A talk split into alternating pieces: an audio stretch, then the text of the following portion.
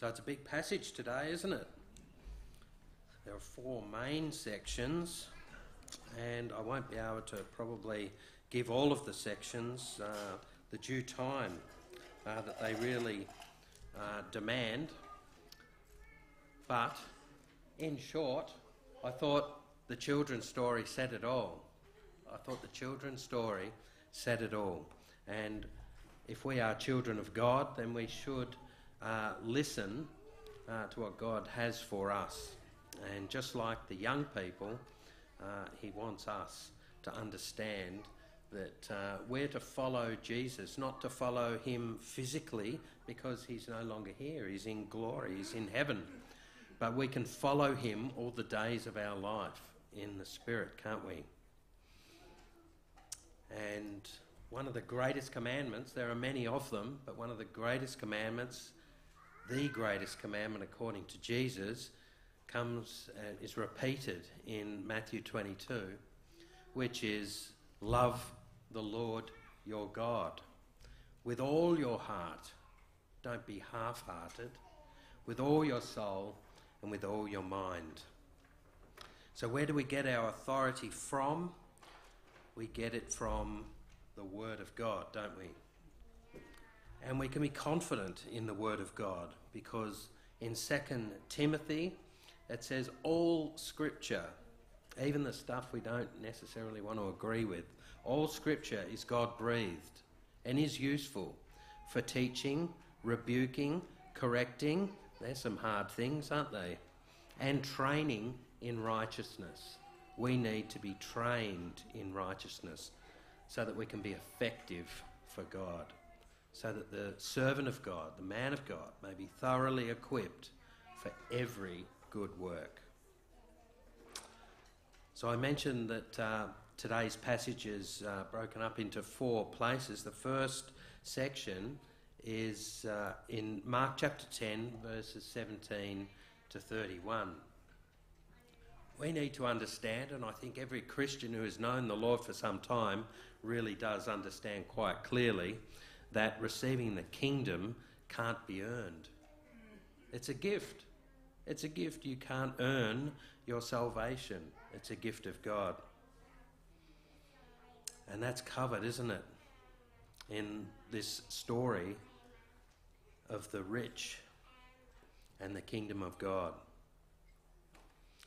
This man, when I read this story that Cindy just uh, read about, seemed to start off so well because he ran up to Jesus and fell at his knees. That's a good start, I would think. That's a good start.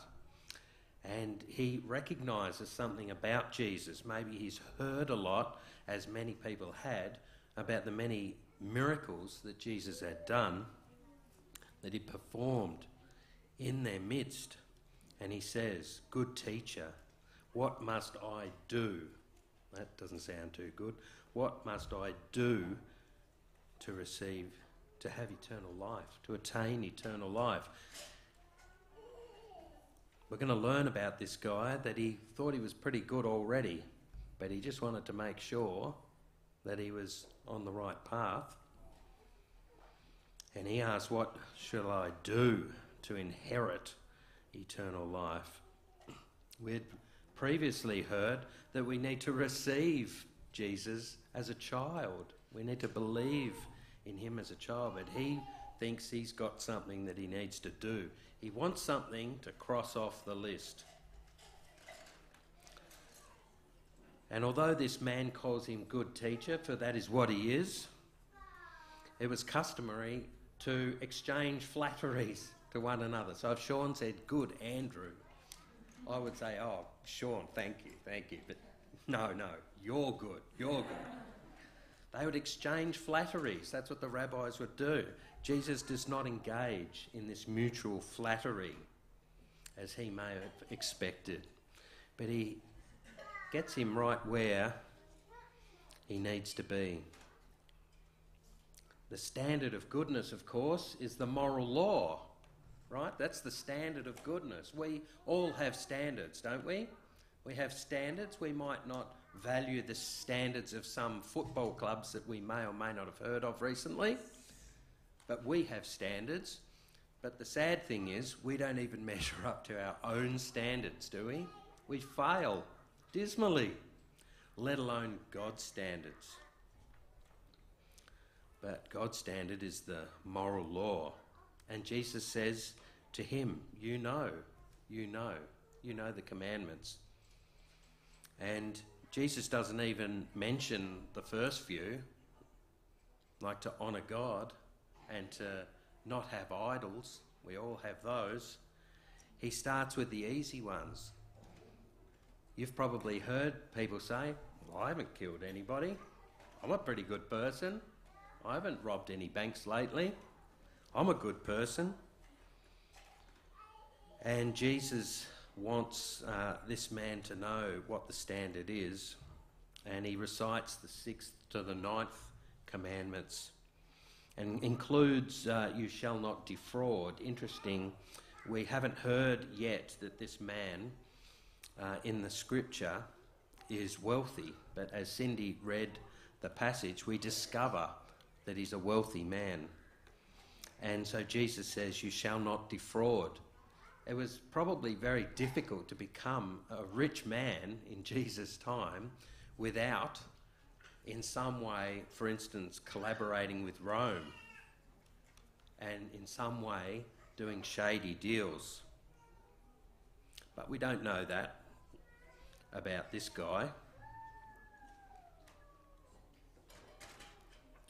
The man says, I've kept all these things that you've just mentioned. I haven't killed anybody, I haven't robbed any banks, I haven't done these things that you've just mentioned.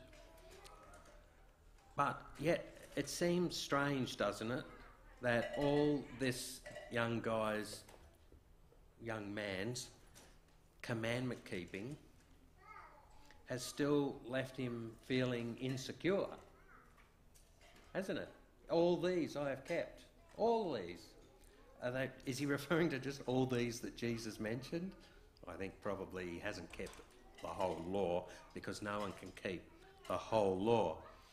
But he's definitely insecure about his own prospects for eternal life and he wants to know more. He wants to find out what that thing is on the list that he has to check off. And Cindy read that Jesus got him right where he needed him.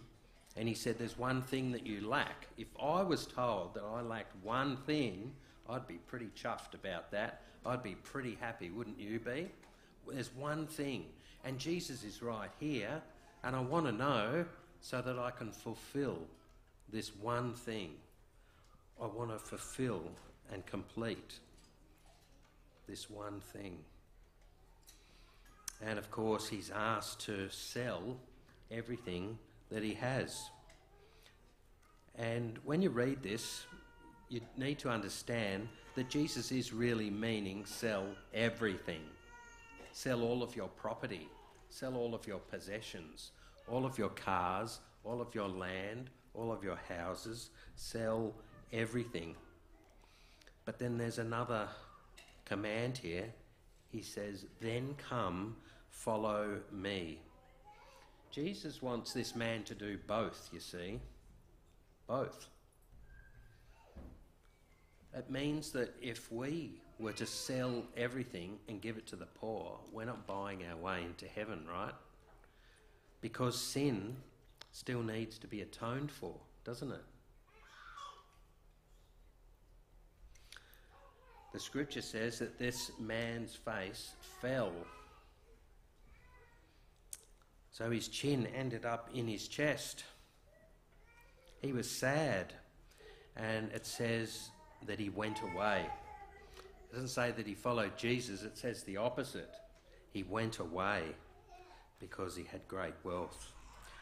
When I look at uh, Galatians chapter 2, in verse 15 it says, we who are Jews by birth and not Gentile sinners know that a man is not justified by observing the law. So the disciples came to understand, Paul wrote about it. We need to understand that we think we can be good, we think we can obey the law. We can't. We're not justified by that, but we're justified by faith in Jesus. So we too have put our faith in Christ Jesus that we might be justified by faith in Christ and not by observing the law. Because by observing the law, no one can be justified. No one. We still need a Saviour who will take away, who will deal with our sin, who will take the punishment of our sin, so that one day we will no longer be in the presence of sin. That's God's plan. The disciples were amazed at Jesus' words, amazed when they said, when they heard with their ears that this man and all of us are going to struggle to get to heaven by our own doing. And even the rich, which Jews understood to be blessed people of God. Okay, so that the rich were deemed to be accepted by God, blessed by God. And if Jesus is saying it's hard, how hard? Laura told us how hard. A camel, the largest animal known in that region, they couldn't reference any bigger animal, and I don't reckon they could reference any smaller hole either in their culture. Impossible. Laura didn't say it was difficult, Laura said it was impossible. And the scripture says, what is impossible with man is possible with God. Even the disciples had a lot of trouble understanding this teaching, and Peter couldn't contain himself. Peter spoke up and said, We've left everything to follow you, knowing how hard it is, impossible it is to inherit eternal life without God. The disciples were amazed. And I think before we came to know Jesus, we would have been amazed as well to hear that there was no hope for us, us good people. No hope whatsoever. Peter speaks up. He's concerned about what's going to happen. But Jesus reassures Peter and tells him that he's going to replace what you think you've given up, which is really not that much, he's going to replace that with so much more. How many of you Christians have travelled around the state, have travelled around Australia, have even gone overseas and experienced the generosity and the hospitality of your brothers and sisters in the Lord? You're now part of a mighty big family, much bigger than the one that you may have given up or when you counted the cost of following Jesus, you didn't realise that you were going to inherit such a generous group of people. So you may have given up property, you may have given up houses, cars, whatever. How many more houses, cars, hospitality, blessings have you received from the church of God, from the people of God? So, the problem for this man and the problem for us too is that we can trust in our riches. We can see, well, I'm pretty good. God's blessed me. God's obviously very pleased with the way I live my life. But we need to understand that that's not God's will. God wants us to live. He wants us to live quiet and humble lives. He doesn't want us to amass wealth that's not what it's all about. And like this man, it's not about what we can do either. Even good things, even good things, don't get us credit in heaven for salvation purposes.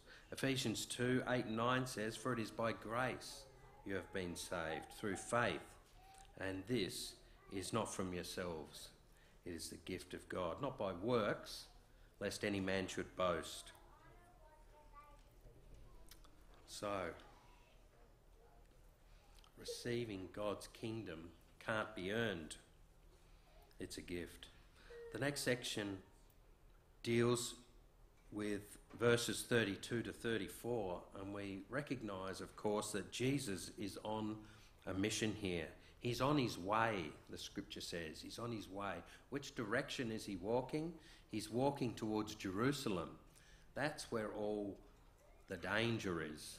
The disciples knew that, and Jesus certainly knew that. Jesus is on a mission. And later in Scripture, in 1 John 4 and verse 14, it says, We have seen and testify that the Father has sent the Son to be the Saviour of the world. He has sent the Son to be the Saviour of the world. And the disciples couldn't get it. They couldn't get it.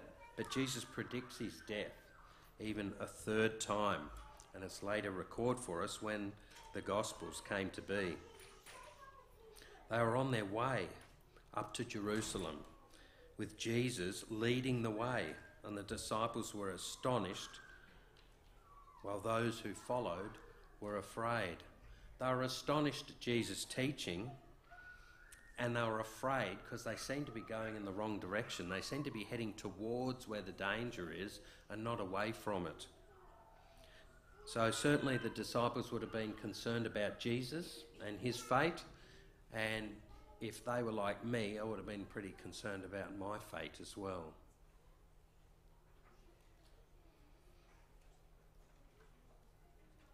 Cindy read what was going to happen to Jesus. And Jesus had to make it clear that when these things happened later, they would be able to remember. They would be able to remember that this was always God's plan to secure your salvation and mine. In Isaiah chapter 50, written approximately 800 years before Jesus even came to this earth, Isaiah 50 says that the servant, the suffering servant, would set his face like a flint, sharp, direct, directed. Set his face like a flint is the figure of speech that the scripture uses here to describe the prophet, the precious.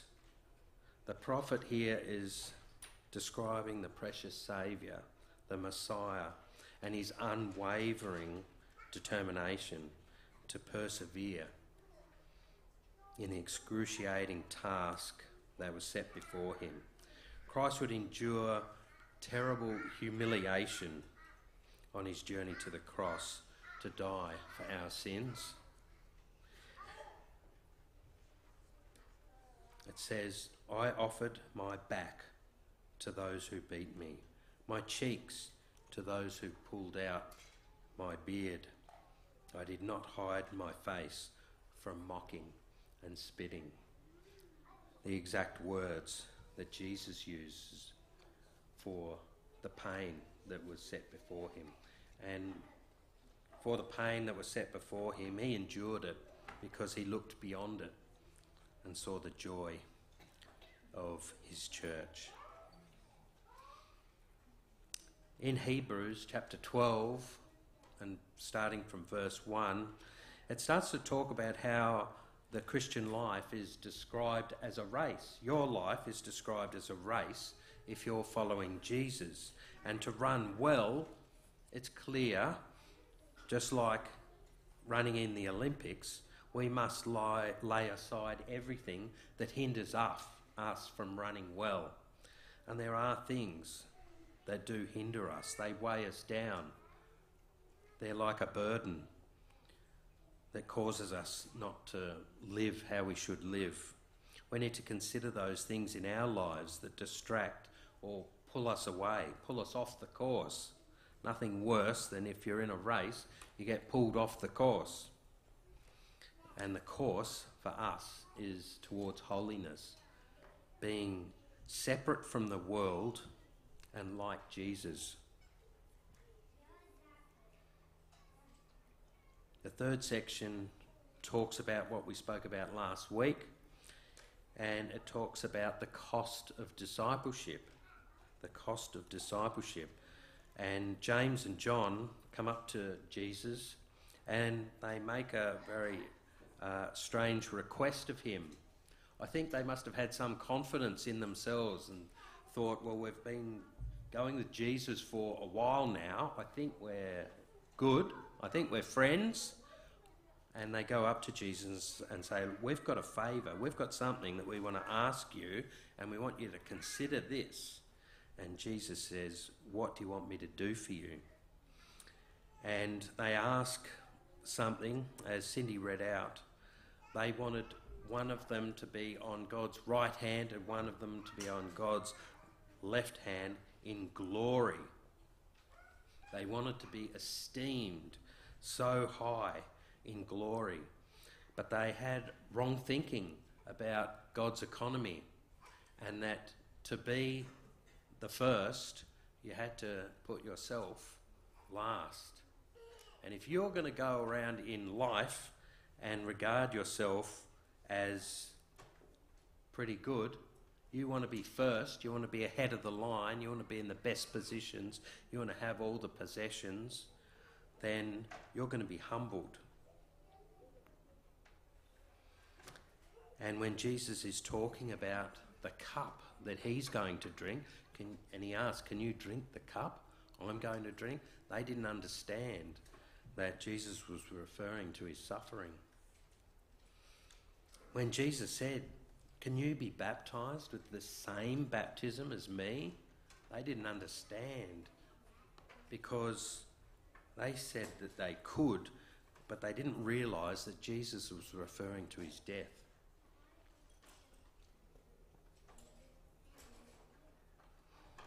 A little later, they learned that a consistent, sincere lifestyle of putting others first while placing their own desires and ambitions on hold for the benefit of the kingdom was the path to true greatness.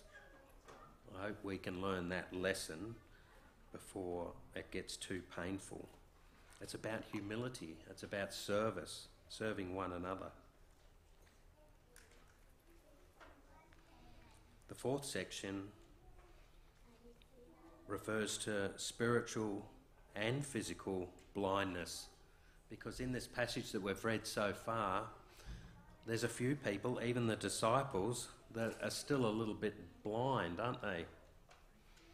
But here's a man with physical blindness who would have heard all about Jesus.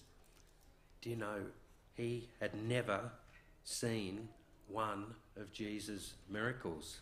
The blind man that we talk about here, Bartimaeus, never saw one of Jesus' miracles. Why didn't he see them? Because he was blind. But he'd heard about them, he'd heard about what Jesus was doing. And I suspect that uh, he had also an inkling of who this man was. The man running to Jesus, the rich man, didn't seem to fully understand who he was running to. A good teacher, maybe, but not the Son of God.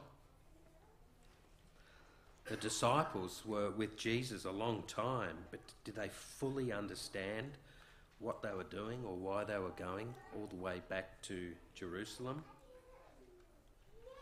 And yet, I suspect that this man, Bartimaeus, had an inkling of who this was. He would sit by the roadside begging, and he would hear a lot of murmurings, and he would ask lots of questions, no doubt. And Jesus didn't forget him. Jesus didn't forget him. Jesus asked this man a very similar question to what he asked James and John. He said, What do you want me to do for you? And the blind man said, I want to see. Go, Jesus said, Your faith has healed you. Immediately he received his sight and followed Jesus along the road. Do you notice that this man could have said, I've got to go home. I haven't, I've got to tell my family about this. I've got to show my household about this. I'm a different man. But no, he followed Jesus. The exact outcome that Jesus wanted from the rich man, that he might understand who Jesus was, that he might be willing to give up everything, to give up that one thing. Perhaps this man, Bartimaeus, after hearing about Jesus, about hearing about all the miracles, would be familiar with Isaiah chapter 61. The prophet Isaiah speaks of the Messiah, the coming Messiah, and his his prophecy would have been read in the synagogue. And when he came, maybe Bartimaeus would open uh, his eyes one day. It was a hope, it was a dream. He had heard that Jesus had opened the eyes of a blind man, already recorded for us in the Gospels, and with keen spiritual insight, maybe he came to believe that Jesus must be the Messiah. And from that day, maybe Bartimaeus had become a disciple even before coming face to face with Jesus. And in John chapter 20 and verse 29, it says, Because you have seen me, you have believed. Blessed are those who have not seen and yet have believed. So, is it possible that Bartimaeus believed in Jesus even though he had never seen him? I think it is. So there's a challenge for us. There's a challenge for people who have um, got on the live stream today. Many of us here I recognise as faithful brothers and sisters. But maybe there are some people here today. Maybe there are people that have come and realise that they don't share that same strong faith in the Messiah, in Bartimaeus. Maybe they're relying on their good deeds, their good nature so, are you spiritually blind as well? I believe that there are many people that we come across on a regular basis that are trying to be good, but they're spiritually blind. We've all heard of what Jesus did. We've all heard of his virgin birth. Many other people that have grown up in Sunday school have heard of his sinless life, his miracles his death for you on the cross. We have an inkling about what the celebration around Easter time is all about. We've even heard that there have been many proofs that he was alive and that he indeed did indeed raise from the dead and show himself to many people, many, many witnesses, and now has ascended at the right hand of God. You've heard of all that Christ did so that you could be forgiven and cleansed of your sin and adopted as a child into his family. But maybe there are people out there, maybe there are people that are listening right now that have never really trusted in Christ alone, by faith alone. How is it that you have not given sufficient thought to God's grace and kindness and patience towards you? How is it that you've been content to remain in spiritual darkness instead of coming to the light of the world?